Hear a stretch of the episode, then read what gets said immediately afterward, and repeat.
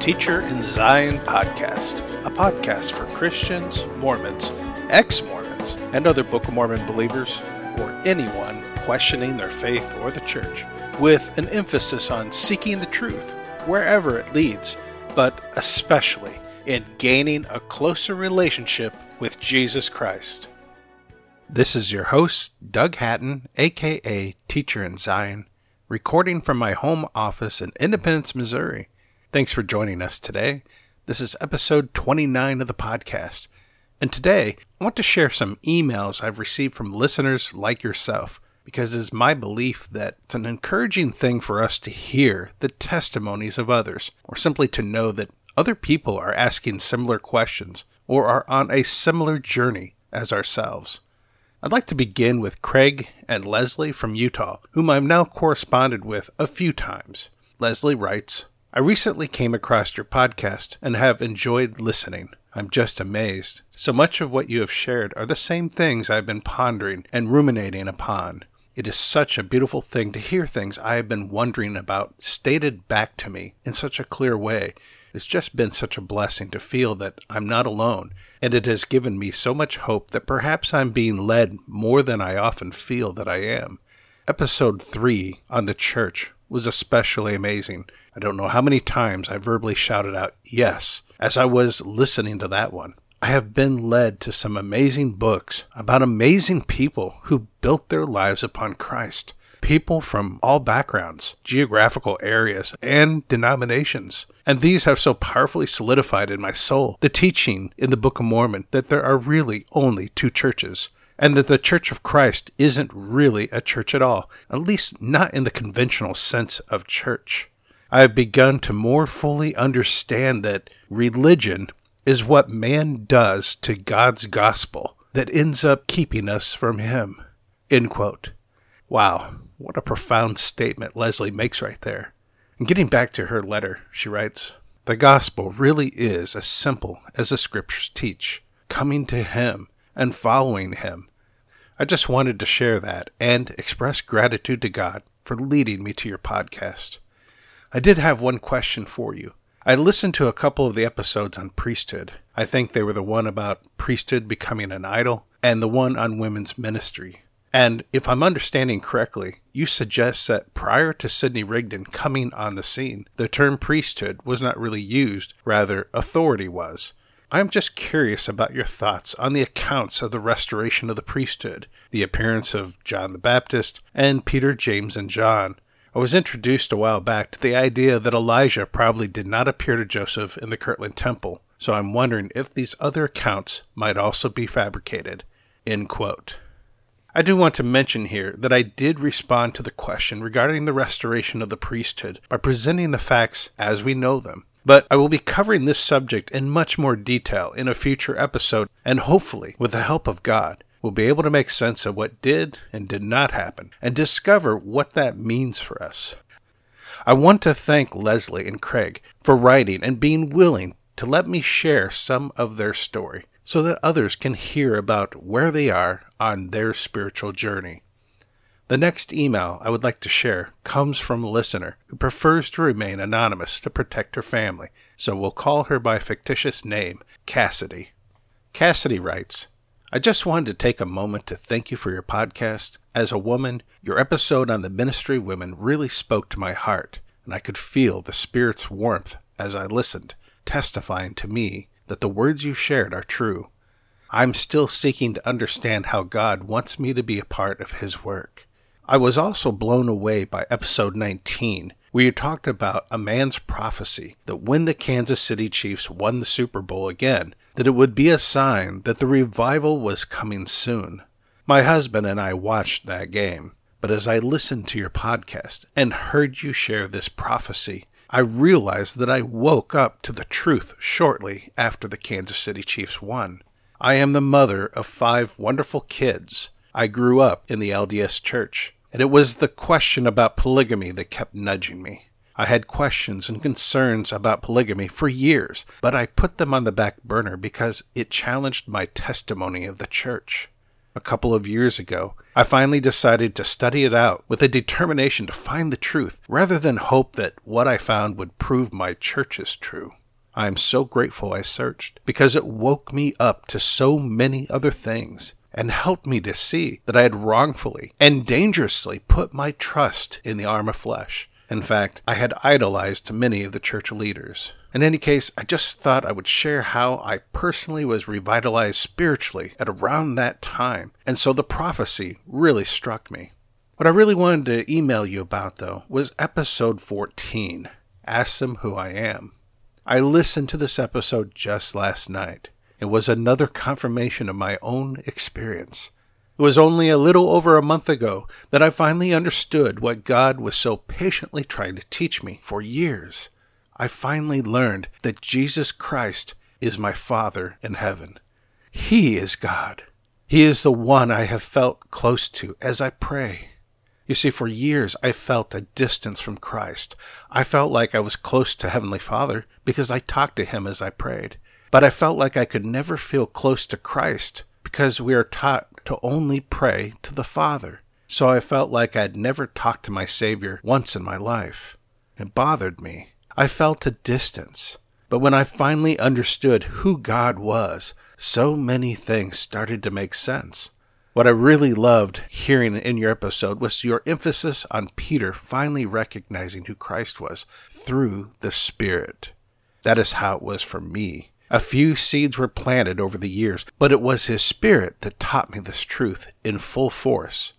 Once my mind finally grasped the concept, and I reflected on the times over the years that He planted seeds for me to one day recognize this truth, I was filled with the Spirit and overcome with joy. It has changed my life to understand who Christ is, what my Father in heaven personally did for me. What a beautiful statement. For me, this was also a profound, life altering revelation to comprehend that God didn't just send someone else to die for our sins, but that He Himself paid that price. Returning to Cassidy's letter, she writes, I wanted to share an experience I had three or four years ago. As a woman, this really helped me and was a part of my journey in discovering who Christ is. Although it may seem kind of unusual, as a woman, I've always had a hard time trusting that God loves me.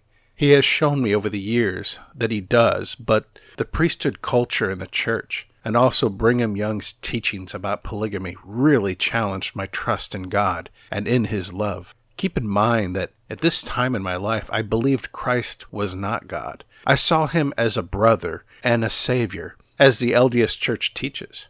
I believed that there was a Father, Jesus, and the Holy Ghost, who were all male, who made up the Godhead. In the church, we are taught that we have a heavenly mother as well, so knowing that mother wasn't included in the Godhead also was another reason my trust in God's love wavered. I would ask myself, why is Mother not in the Godhead? Why is she completely ignored? Why do we know nothing about her?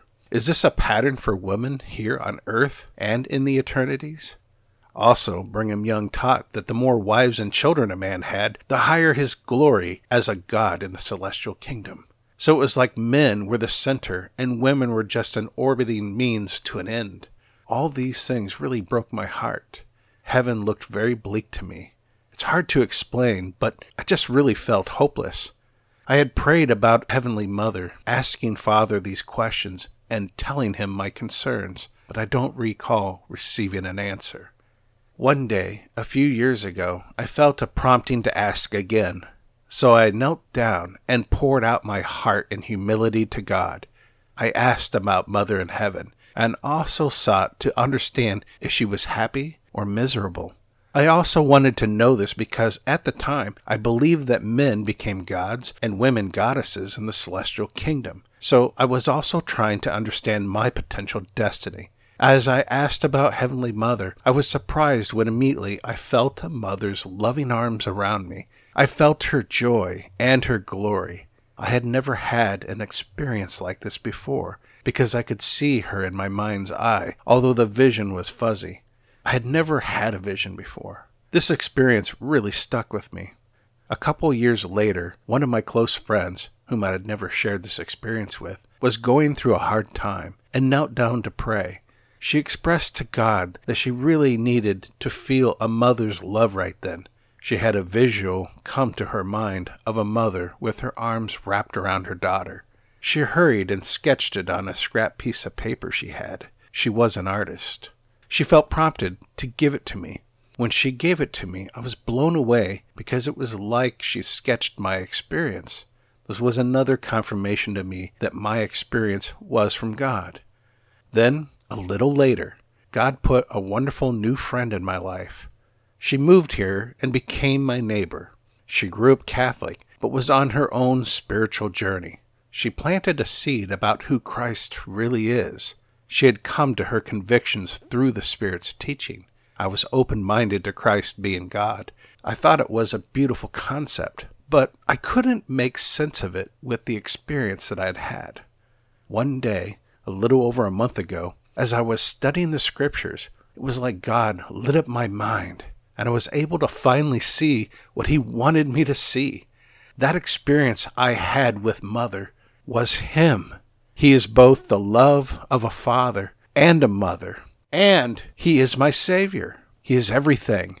Male and female were created in His image. We are like two halves of a whole. We need each other to understand the different characteristics of God. God knew I needed a mother's love. He knew I couldn't understand yet who He was, but He so patiently and lovingly gave me what I needed at that time and he knew that one day I would understand. When my mind finally was able to grasp this, I was filled with so much love and gratitude for God. His Spirit confirmed to me that this was the truth.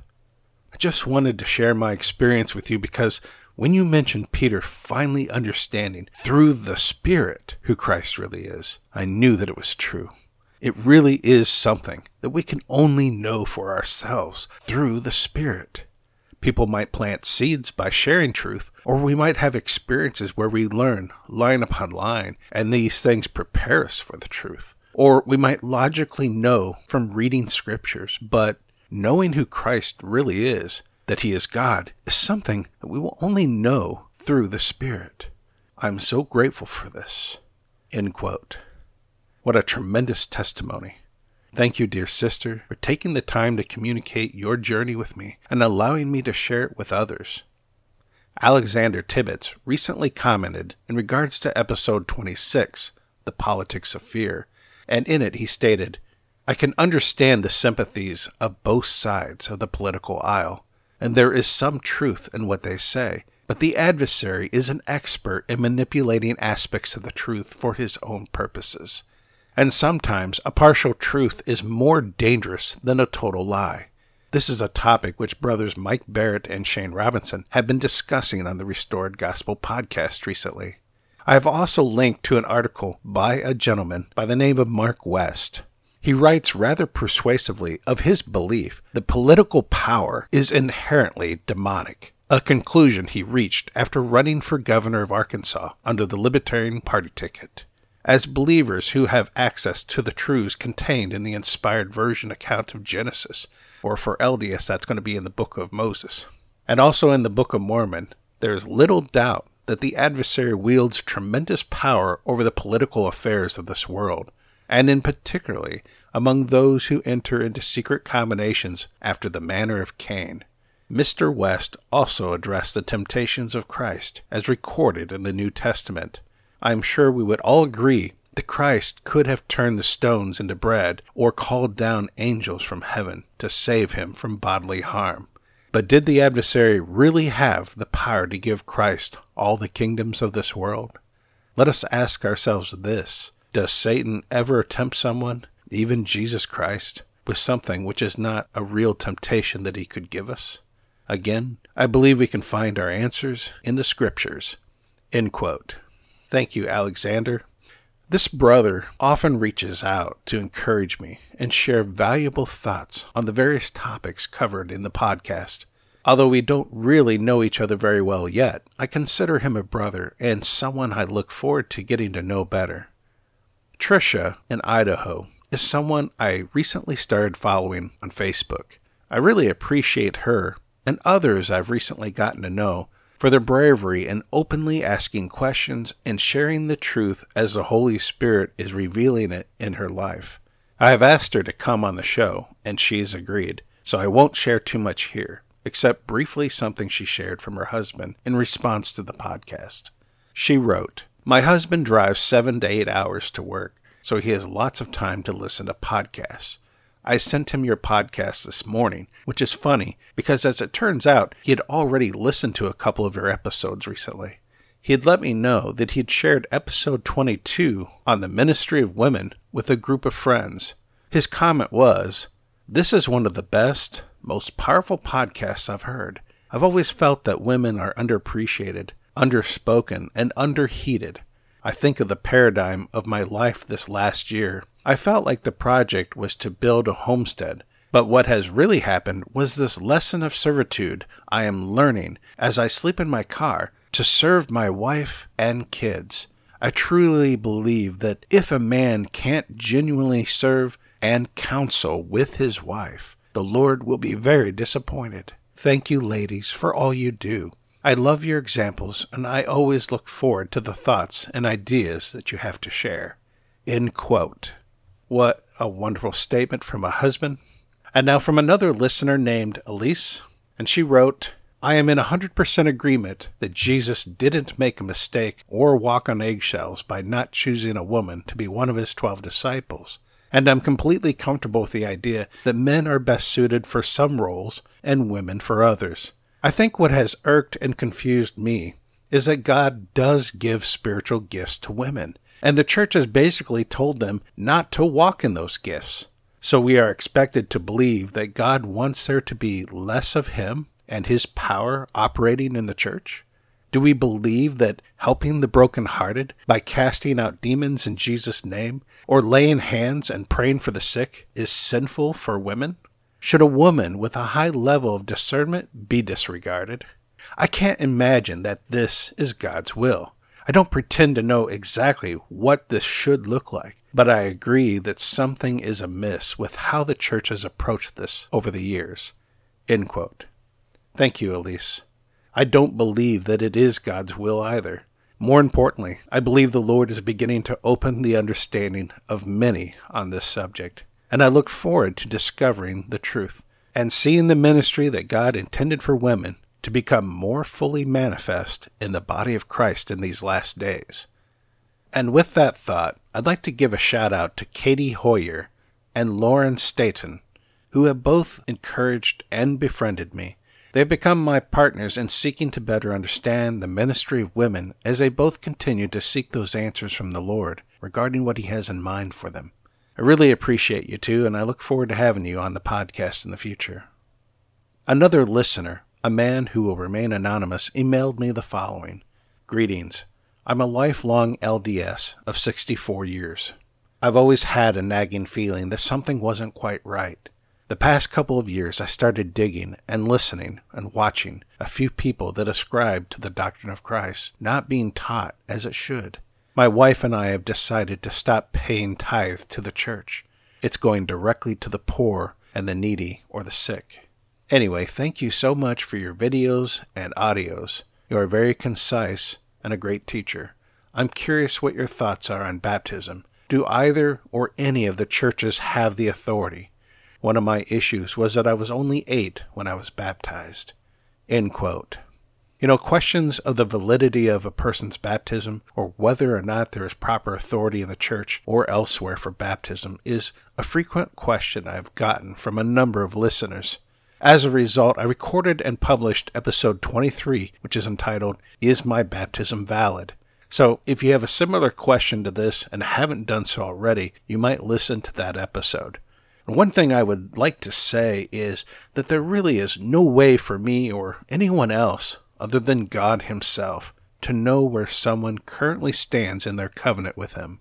Although these kinds of questions are perfectly normal, and it is good that we can discuss these things together and fellowship with others regarding our concerns, something that people who are from a restoration background, myself included, have to unlearn is that tendency that we were instilled with to go to certain men whom we see as maybe authoritative or who has answers to give us those answers we stand in need of. As a teacher, I feel led to share and teach various truths that apply to all of us in a general sense. But when it comes to a more personal inquiry, one of the best things any teacher can do is point people in the right direction and allow the Bible and the Book of Mormon and the Holy Spirit to reveal the answer to that person. For it is the Holy Spirit who ultimately confirms the truth of all things. I know I had to go to the Lord myself in regards to the authority of my own baptism, and I know that He will give you those answers. Remember, Alma went out into the wilderness because the church in his time was corrupt, and he baptized himself. You know, the Lord knows our heart, and I believe it is accounted to us as righteousness when we desire to do what is right before Him, and we can trust that He will lead us as we need to be led. In another email, a man named Josh wrote to me and said, I want to write and tell you how much I've enjoyed your podcast. I've been listening for about a month before you were on the Restored Gospel podcast. I came across your videos after YouTube put one in my feed, and then I looked up your podcast. Anyway, I've appreciated hearing your views and listening to your experiences. I've listened to Restored Gospel podcast for a couple of years now and have had conversations with Corey for probably about a year.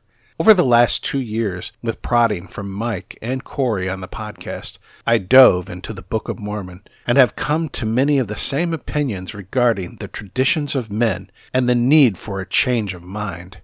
I really love seeing how the Lord is bringing people to this rediscovery, so to say, of His truth. I enjoyed your podcast with Mike and Shane, and I look forward to your future podcasts. End quote. Thank you, Josh, for reaching out. I very much enjoyed being a guest on the Restored Gospel podcast, and I would highly recommend it for anyone who is interested in hearing podcasts like the one that you're listening to now. Moving on, I received this email from a man who will remain anonymous. Hello, teacher in Zion. I am a member of the Church of Jesus Christ of Latter-day Saints. But during the time frame of the pandemic, I began feeling that something was very wrong and I have been searching for understanding, which has taken me on quite a journey in coming to recognize that all was not as I had supposed, and it began to highlight concerns with leadership of the church following the death of Joseph Smith. I have been praying that I might receive the truth, whatever that might be, and I am therefore so grateful to have come across your podcast on YouTube. I have felt the Spirit confirm truth in much of what you've shared, and I wish to express my gratitude to you. I look forward to hearing your future releases. Thank you, brother, for taking the time to write. May you continue to spiritually prosper as you seek the truth and draw ever closer to the Lord. I want to take a moment here and let you know that recently I've been averaging about one to two emails from listeners a day, and it is very encouraging to find so many people seeking and desiring to forsake dead religion and come more fully unto Christ. I'll share just two more letters, and then we'll close this episode of the podcast. Some time back, I received an email from a Drew Lottie who wrote, My name is Drew, and I just listened to two of your podcasts, the one on polygamy and your introduction. The reason they resonated with me is that in those two you spoke truth. I totally believe that Joseph never practiced nor taught it. Speaking of polygamy, it was Brigham Young. There's a movie out which is called Who Killed Joseph Smith? It really makes one think that the reason Joseph and Hyrum were murdered was to cover up polygamy that some of the apostles were practicing. My father was raised in independence and was a member of the reorganized church until he was converted to the LDS church. I was a true blue Mormon for 75 years, serving three missions, a temple worker for 16 years, a bishop, etc. I resigned last year after finding out many cracks in Mormonism as it is today. I am with a group that studies the scriptures and does podcasts concerning the doctrine of Christ. Thank you for what you do. Continue to listen to Christ. Signed, a friend. Thank you, Drew, for reaching out. In closing, I want to share just a bit from someone whose identity must remain anonymous for reasons that will become clear. This man reached out to me on Facebook a few months ago. He is currently a member of a stake high council in the LDS Church. For practical purposes, we'll call him James. James has also served in other high offices of leadership in the church. I'll leave out those details so as to be sure not to give his identity away. He initially reached out to ask me some questions, but he also shared with me a bit of his own path of discovery. When I asked how he was doing in regards to his feelings towards the church, he said, I am physically in, but mentally out. He went on to say that many are waking up in the church, and that he even met with a bishop just the week before who is also waking up. As we conversed, he went on to say, quote, If a person leaves the LDS church, there is a fear present, a fear of, where do I go now? What do I do now? It's kind of paralyzing, speaking from experience. And then there is the shunning and divorce, or the fear of divorce. It's a very real thing. The programming in the church is dark and very effective. He then goes on to confess to me, I'm trying to find my way through all of this. I truly appreciate this brother for coming forward. It makes my heart heavy, knowing what a great dilemma he faces, and what a great dilemma many other people face at this time. At the same time, I also feel encouraged, knowing that He is not alone, that none of us are alone in this journey. We may yet be small in number, but those numbers grow each day. God is calling His elect to come out from sin and to come out from our dead religions. He is calling out to a remnant who, by their faith in Christ, are members of the only true church there is. That church is not an institution or an organization, but a living body composed of all those people everywhere who love the truth and who hearken unto the voice of our Savior. And that spiritual church has just one head, even Jesus Christ, who is, according to the Book of Mormon, the very eternal God. May we rejoice knowing that He is coming for us and that there is but one shepherd who's calling us into one flock, even the kingdom of God. I hope you have been blessed as you've listened to these testimonies today. There are so many others. Perhaps we'll do something like this again in the future. Until next time, God bless. Join us for discussion in our Facebook group, facebook.com forward slash groups forward slash hope of Zion. Or at our YouTube channel, Teacher in Zion. That's the word teacher, space, and in Zion spelled as one word. My books can be found at amazon.com forward slash author forward slash Douglas Hatten. That's H A T, like a hat on your head. T E N, like the number 10. Until next time.